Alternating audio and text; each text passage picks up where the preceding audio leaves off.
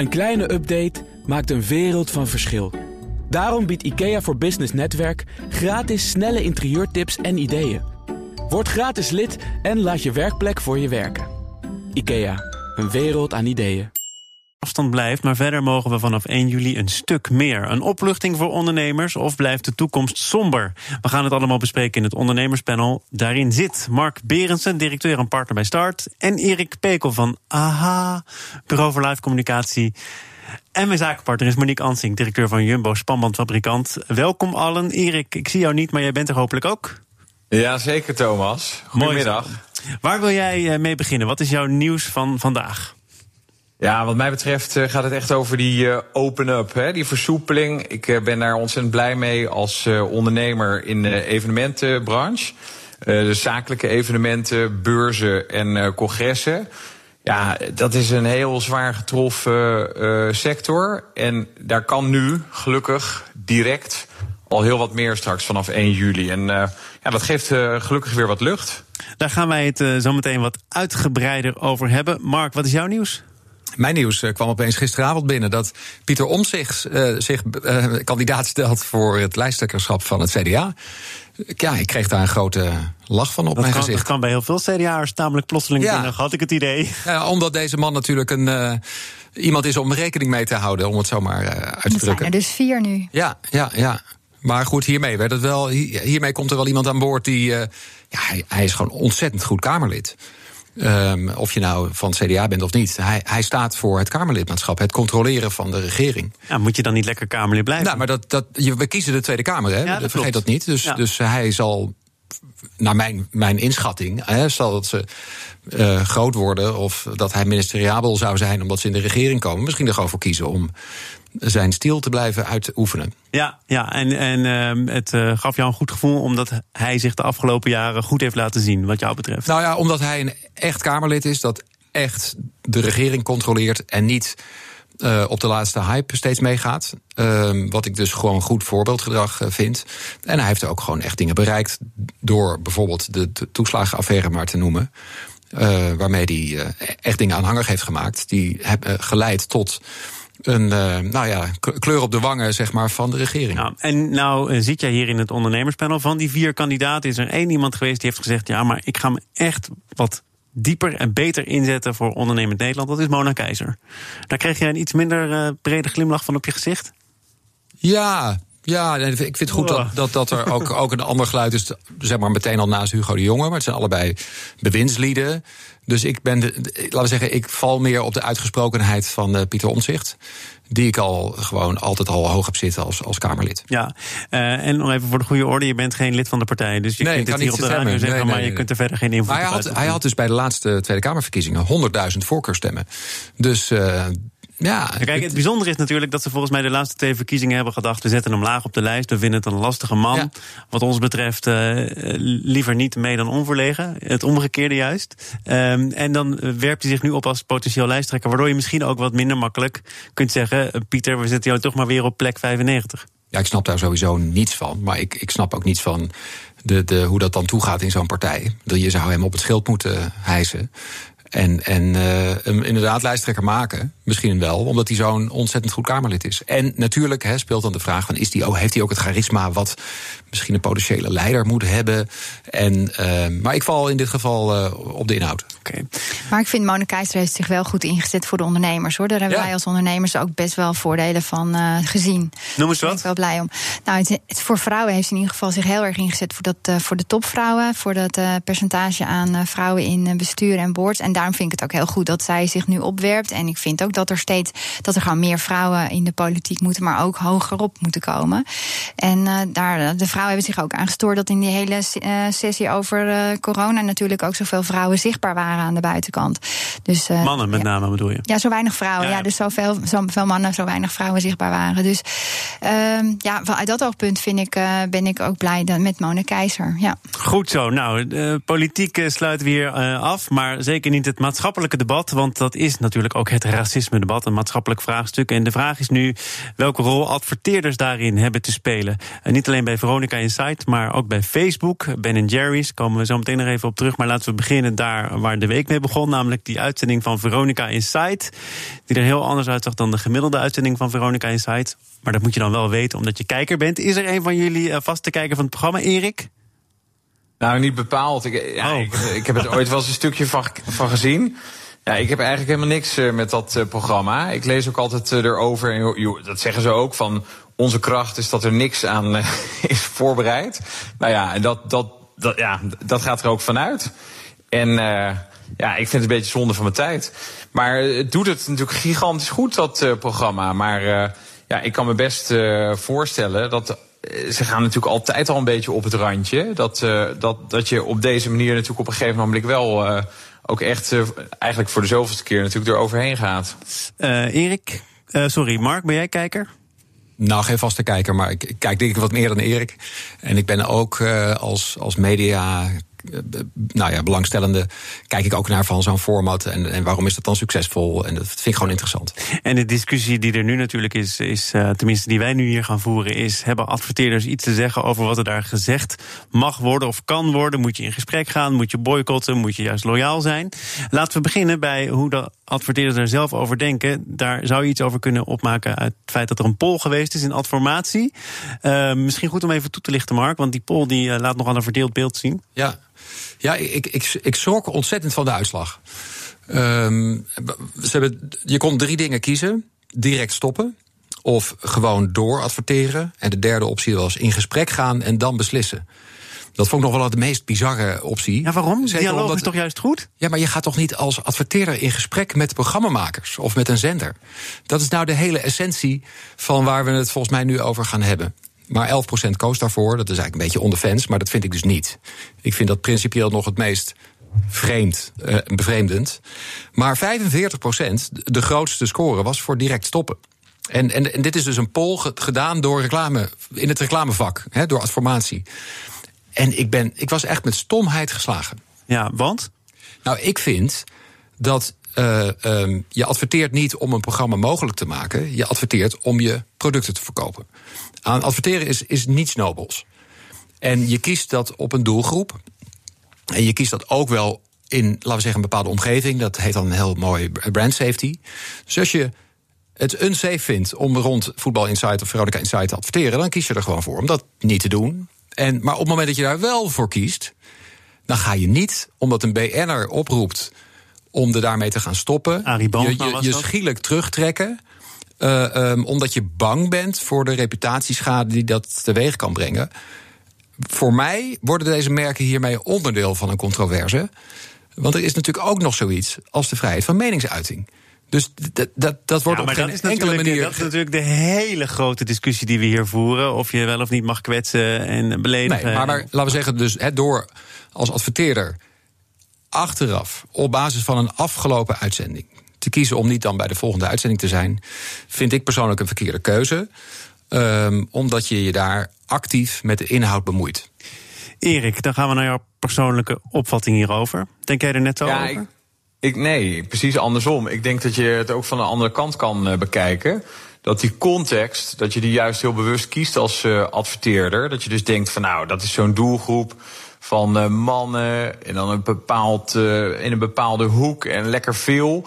En daar wil ik mijn product, dat past daar heel goed bij. Hè. De Toto, Gillette, dat zijn zo de vaste Kiwi. adverteerders. Ja, nee, dan Kiwi was dus de eerste die zich terugtrok. Dat is toch helemaal niks? 6-3, Ja. Ja. maar kijk, op een gegeven ogenblik kantelt, eh, kantelt eh, dat omveld, krijgt, krijgt die context een heel andere lading, die echt super negatief eh, is. En dan zeg je, ja, weet je, willen we daar nog wel ons aan verbinden?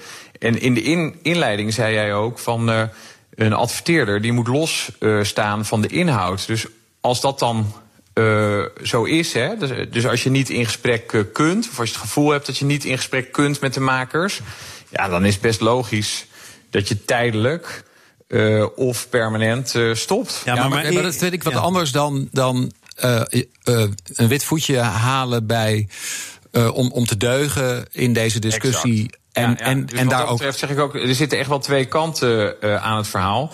Maar ik kan echt heel goed begrijpen dat als jij eh, Gillette bent en eh, je zit opeens in een heel ander soort eh, context.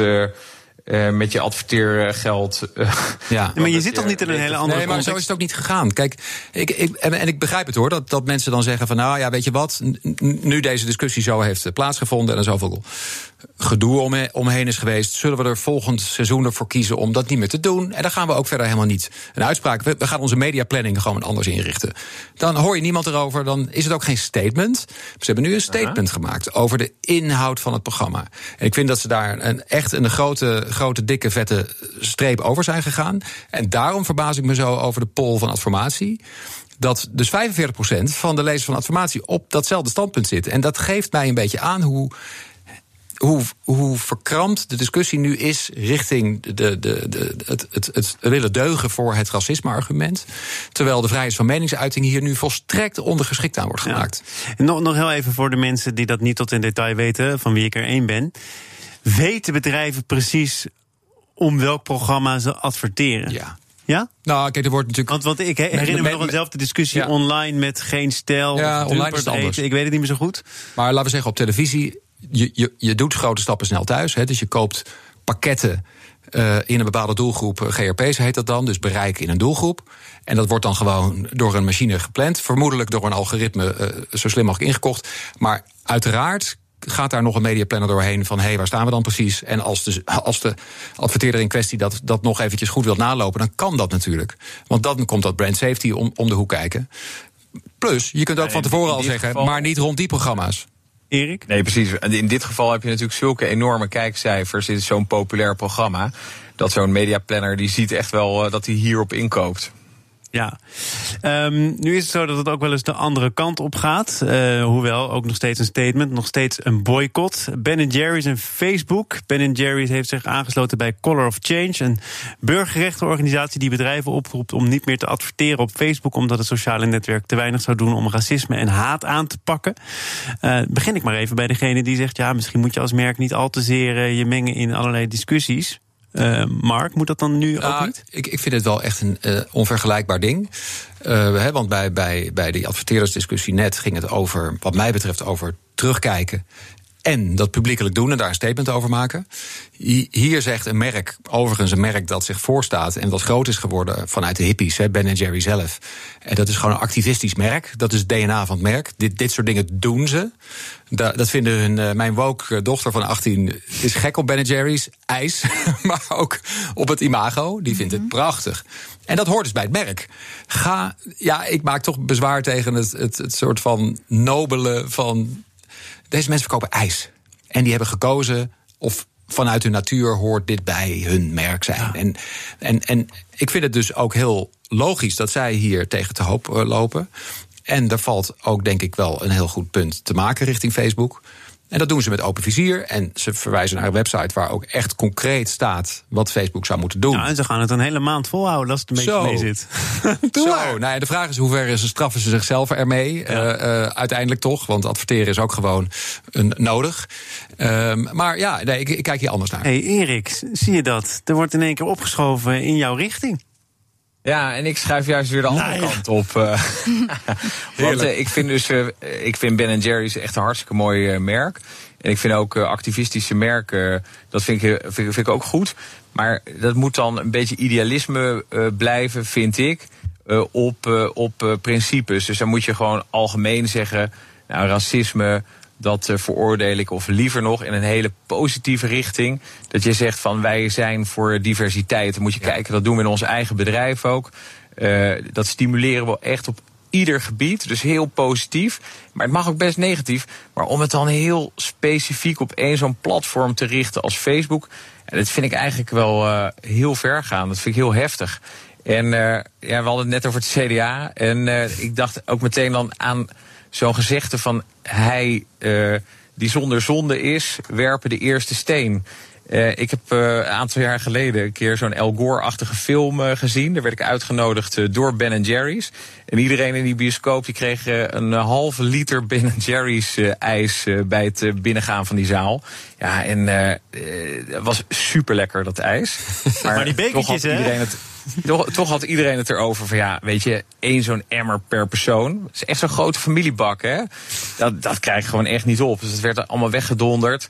Kijk, uh, Ben Jerry's is gewoon Unilever, die hebben ook dus hun uh, ziel daarmee ook een beetje verkocht. Ja, Unilever doet trouwens niet mee, hè? Dit is echt weer op, op rekening van Ben Jerry's. Maar zij hebben natuurlijk wel gewoon verkocht aan Unilever. Maar helemaal los uh, daarvan. Ik kan me gewoon. Uh, ja, ik, ik vind het dus mooi. Activistische bedrijven. Je kan uh, meer maar weet je, het is eigenlijk niet echt activistisch. Hè? Gericht, maar...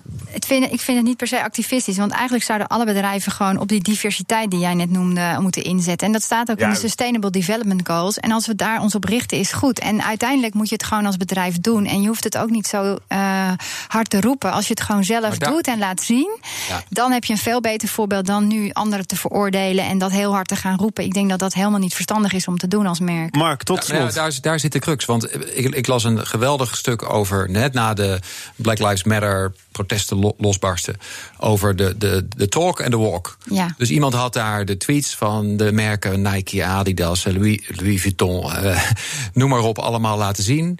En dat ging allemaal, overtoepte iedereen over hoe, hoe, uh, hoe ze racisme veroordelen. Ik bedoel, ja, het is als je het niet doet, ben je dan racist? Lijkt me toch ook niet. Nee. Maar daarna stond The Walk. En dat waren dus plaatjes van de boards en van het managementteam.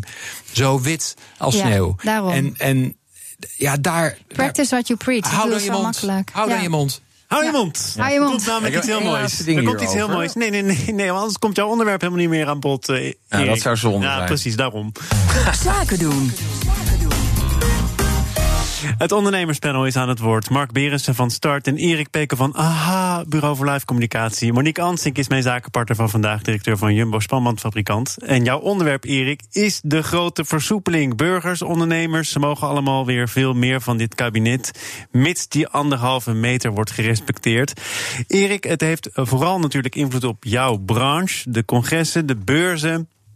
Er is denk ik sprake van opluchting, maar misschien toch ook meteen weer die kanttekening ja, die anderhalve meter blijft ons in de weg zitten?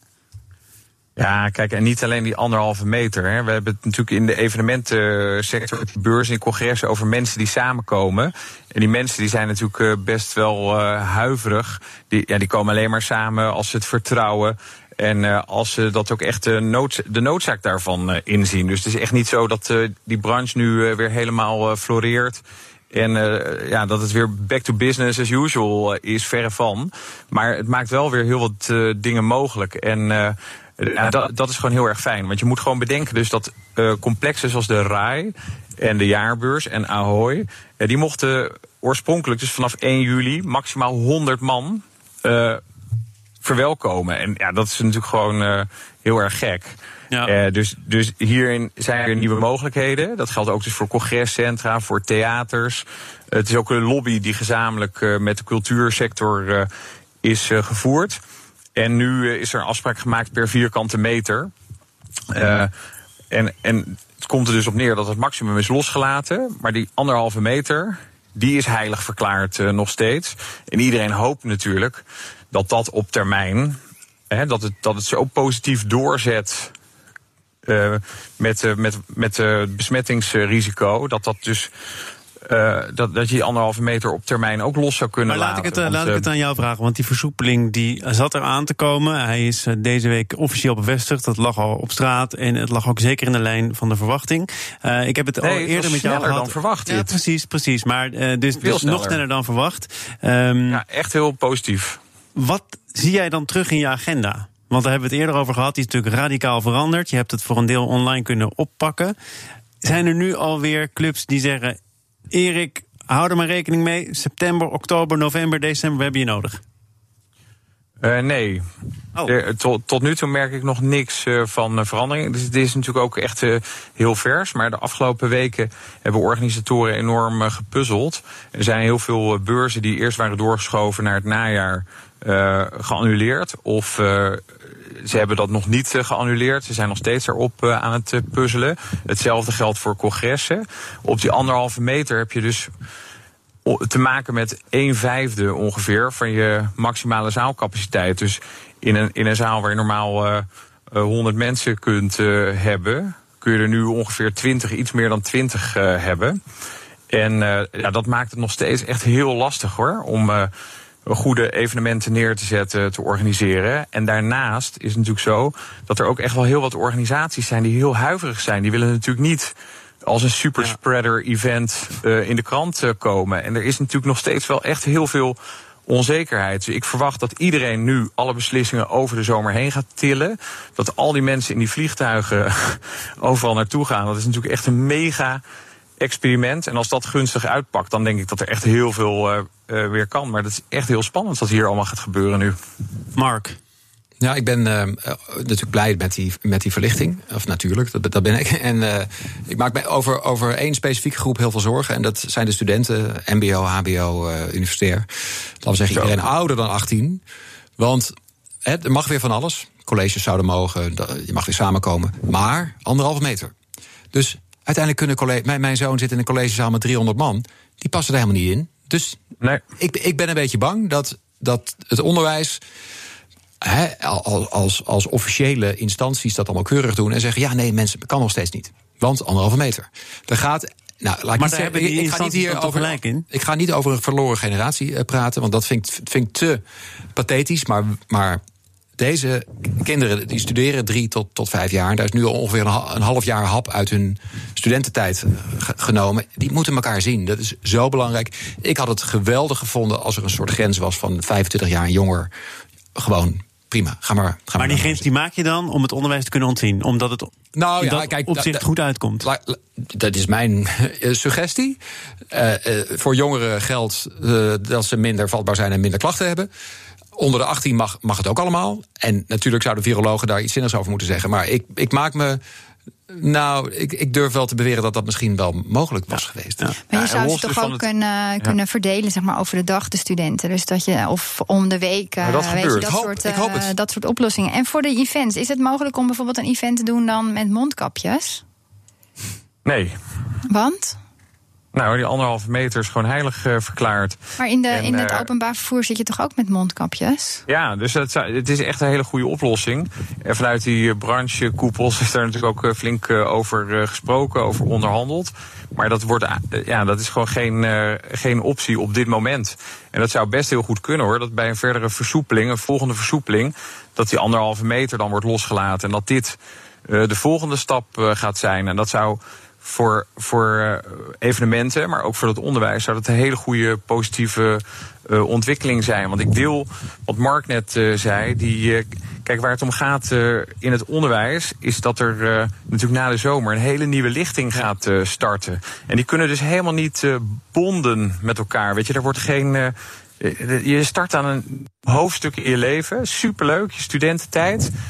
En uh, hoe het nu georganiseerd wordt, is in hele kleine groepjes, in een soort werkgroepjes. Dus nou, al die onderwijsorganisaties die breken zich het hoofd hoe ze het zo goed mogelijk kunnen gaan inregelen. Maar ja, als je iedere keer met dezelfde 15 of 20 of 30 man uh, zit en samenkomt, uh, ja, dat is toch echt wel heel. Kan ook gewoon de liefde van je leven tussen zitten, Erik. Met mondkapje. nou, ja, ja, met mondkapje. Met mondkapje, ja, lekker ja, veilig. Ja, ja, ja, dat is ook gek natuurlijk. Ja, ja. Gelukkig dat jullie uh, je mondkapje niet uh, op hadden en gewoon je mening wilden geven in ons ondernemerspanel. Dank Erik Pekel van AHA, Bureau voor Live Communicatie. Wat zeg je nou eigenlijk zelf? Dan, dan doe ik het voortaan gewoon zoals jij het wil. Ik zeg uh, aha, Bureau voor Live Communicatie. maar, maar jij natuurlijk ook altijd wel leuk, ja, Thomas. Ik, ik, ik, maak er een soort uh, hijg-exercitie van, maar dat is... Uh, nou, volgens gewoon, mij vind je het zelf echt heerlijk. Ja, het één keer in de maand, gewoon een guilty pleasure. Mark Berensen van Start en Monique Ansing, directeur van Jumbo Spanbandfabrikant. Dank voor jullie komst. Graag gedaan. Maandag dan is Philip Alberding Tijm te gast. Hij is de directeur van het puzzelbedrijf Casing. Ik zie jou knikken, Mark. Ja, ik, ik, ik, ken hem uit de, uit de radio-industrie. Ik dacht dat jij ja. een puzzelaar was. okay. Alles behalve. nou, blijf toch gewoon lekker luisteren naar BNR Zaken doen. Maandag dus met uh, de topman van Casing. Zometeen eerst uh, tijd voor Nieuwsroom, de dagelijkse podcast van het FD en BNR. Gepresenteerd door Mark Beekhuis. Veel plezier, goed weekend, tot maandag. Als ondernemer hoef je niet te besparen op je werkplek. Want IKEA voor Business Netwerk biedt korting op verschillende IKEA-producten. Word gratis lid en laat je werkplek voor je werken. IKEA, een wereld aan ideeën.